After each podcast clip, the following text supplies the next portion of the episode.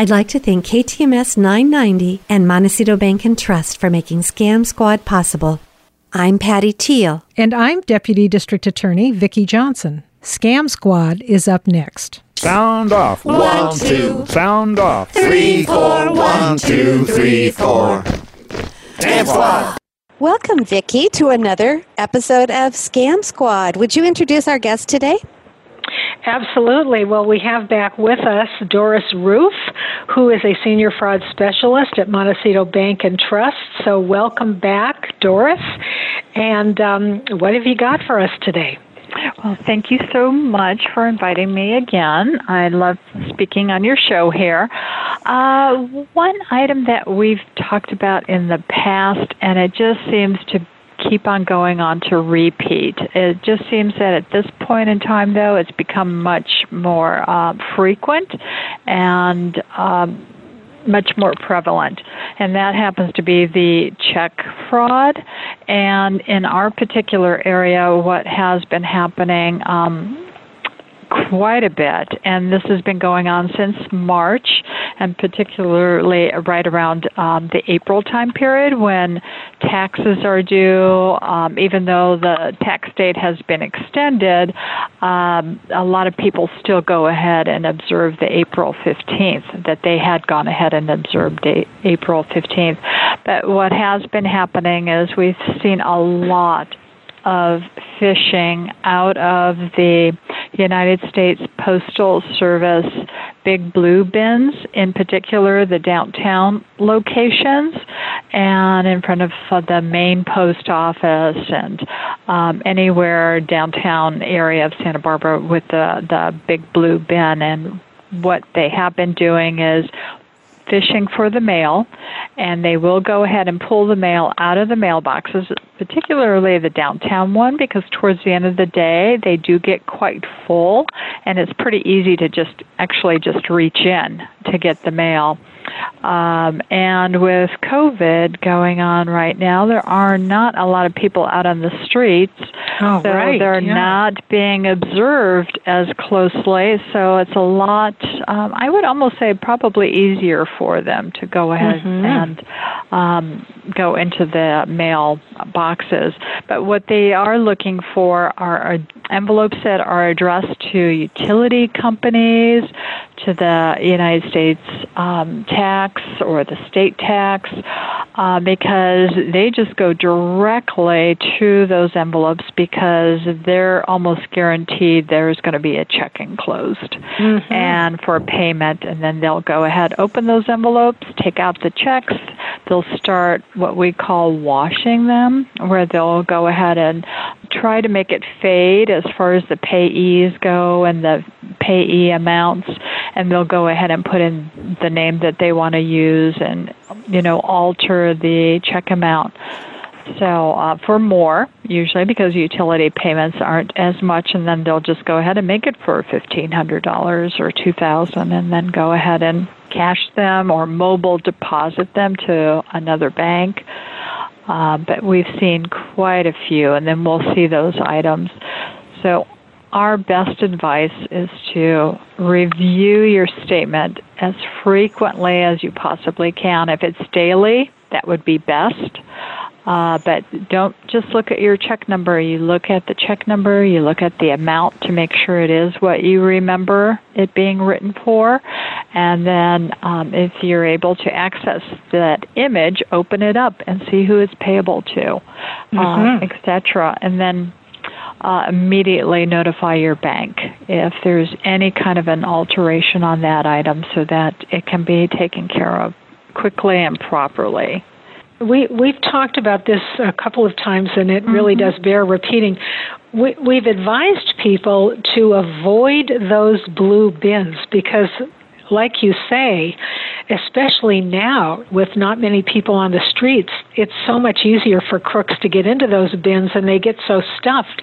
You can just reach your hand in and, and pull the mail out, I would think. So we are advising people don't use the blue bins, go right into the post office if you're going to mail a check. And if you don't have a locked mailbox at your address, go right into the bank, put your stamped mail on the counter in front of um, a live person. So, Correct. would you agree with that? 100%. And uh, if possible, and I do know sometimes it's a little difficult with COVID because you know you're being advised to stay, you know, eh, you know inside or don't make a lot of contact. But then uh, see if you do have somebody that you trust that possibly can pick up your mail for you and take it to the you know location um, and like Vicki you said you want to to the best of your ability not drop it into one of the blue bins yeah. the United States postal bins um, and if it feels full or you can see some envelopes definitely just drive on by and try to go to the next one on at least maybe your odds may be a little less if if this is only if you have to use the big blue bin but, yeah um, and i would really tell people don't unless you exactly. absolutely have to but you're right you know with this covid problem uh, with the pandemic, it's just an open field for crooks mm-hmm. to take advantage in many, mm-hmm. many different ways. Um, are you aware of any other COVID related scams that are happening right now? Well, I do know that, um, you know, which has always been going on the social security scams um, you know fraudsters are sending letters and emails telling social security recipients that their benefits have been frozen due to the um, pandemic you know, to call this number, and a lot of times they'll try to prompt the person into giving personal information, like their mm-hmm. social mm-hmm. security number, like their date of birth, mm-hmm. and possibly their bank account information. And I know we've talked about that before, but a lot of people get nervous when they say your Social Security has been frozen, especially if Absolutely. you depend on that. Yes. So but once again, a bank or a government office, I should say, any government office will never, ever ask you for any type of personal information over the phone. And um, yes, they do send out a letter here and there, but they will, um, you know, never ask for any information and generally not even send um, letters out to you. But no and, one and should if, ever ask you for personal information. No. And if you have a question, if you really are very anxious about what they're telling you, hang up, call the Social Security Administration or call your bank. Call the agency that these people are pretending to be from and ask them is there a problem with my account? Is there a problem with my Social Security? That's really the safest thing to do um, if you have a concern. But like you say, Doris, these agencies are never going to ask you for personal information over the phone. If they do, it's a scam. Absolutely, and you hang up, and you're absolutely right, Vicki.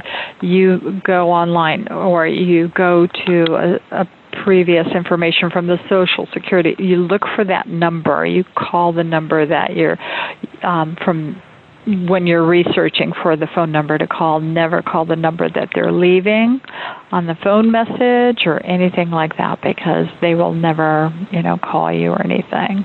Yeah. And and some of the other COVID that we're seeing or we're at least letting people know about is um, calls perpetrating to be a doctor or a hospital and they're treating one of their relatives mm. for COVID. They're requesting payment for the treatment so once again, they're working on your fear, your urgency um, to take care of a matter for someone that's close to you. And yeah. so, yeah, do not once again hang up. You call that relative and um, and if you can't get in touch with that particular relative, you call another relative that's close. Right. Just see if they're aware of anything going on. Yeah, good advice. So. Very good advice. So I have a new a new COVID scam that is kind of hot off the presses. That's very alarming, And this is a fraudulent notice purportedly from California Department of Social Services. And I have to tell you that the communication looks very, very real. The logo looks absolutely like Department of Social Services logo. And what it says is that if you are receiving any kind of state assistance benefits, uh, things like cash aid, CalFresh, Medi-Cal, that you have to be tested Testing is mandatory for all members of your household receiving assistance, is what this notice says. And it even gives you a, a number to call to set up the test, and it tells you the testing is free, tells you the dates the tests are going to be performed. And this is the scary part. It says a failure to obtain a test result by June 1st, 2020 will, will result in the temporary suspension of your benefits. And if you test positive for, for COVID 19, then it's possible that your children could be taken away and placed in oh temporary oh foster care. Mm-hmm, until you've uh, been determined to be recovered. And again, this is a very well written notice. It looks quite official. So it's important for us to get the word out about this that this is absolutely fake DSS is not requiring any testing. They are not going to cut off your benefits if you don't get get tested, and they are certainly not going to take your children away. So, if you know of anybody that's getting these kinds of benefits that might get this notice, uh, please spread the word. This is a complete fraud. So, Vicki, I have a yeah. question on this one. Since they're telling people it's free to be tested, where does the money come in? Where are they trying to get the person's money? That is a good uh, question. The last line of the letter says here, please feel free to contact your caseworker. And then, of course, it gives a name and number with any questions you have regarding this notice. I suspect if you call this number, there will be some kind of a fee uh, that you will be required to pay in order to get testing, even though it says the testing is free. There is a way that they are going to get money out of this. It's I'm absolutely, sure. yeah, it's absolutely for sure. So I haven't called these numbers. I don't know what they would say, mm-hmm. but um, yeah, there's a way they're going to get money. Before we uh, leave today, I wanted to ask you something, Vicki, about the check scam and the check fraud Doris was talking about because there's check numbers involved, and if you took a check that wasn't rightfully yours and you put it in your own account, wouldn't that be traceable so that the crooks could get caught, or is it still hard to do? We have been working with um, our local police department, and I do know. when we have these check fraud cases, we urge our customers to put in an online police report because what will happen is, and I can assure you, our police department definitely does research that, and it does go beyond our city limits.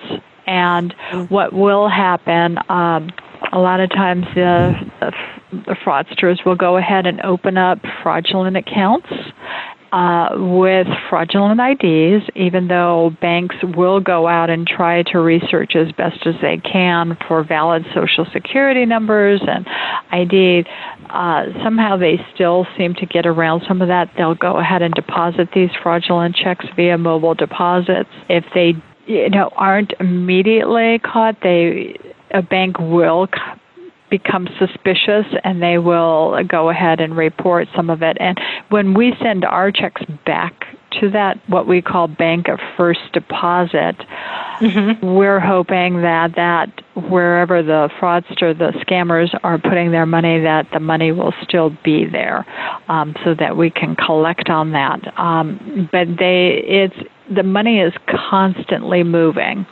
so they're you know, putting it, and I have to say that most of it is pretty organized, and wow. I a lot of it is more or less like gang related, um, mm-hmm. organized, and mm-hmm. they I'll generally go up and down the coast because that's where more of the money is because it's more expensive to live on the coast. I oh, see. interesting. Yeah, but Yeah. Um, yes, they do trace that money, and yes, they do catch people.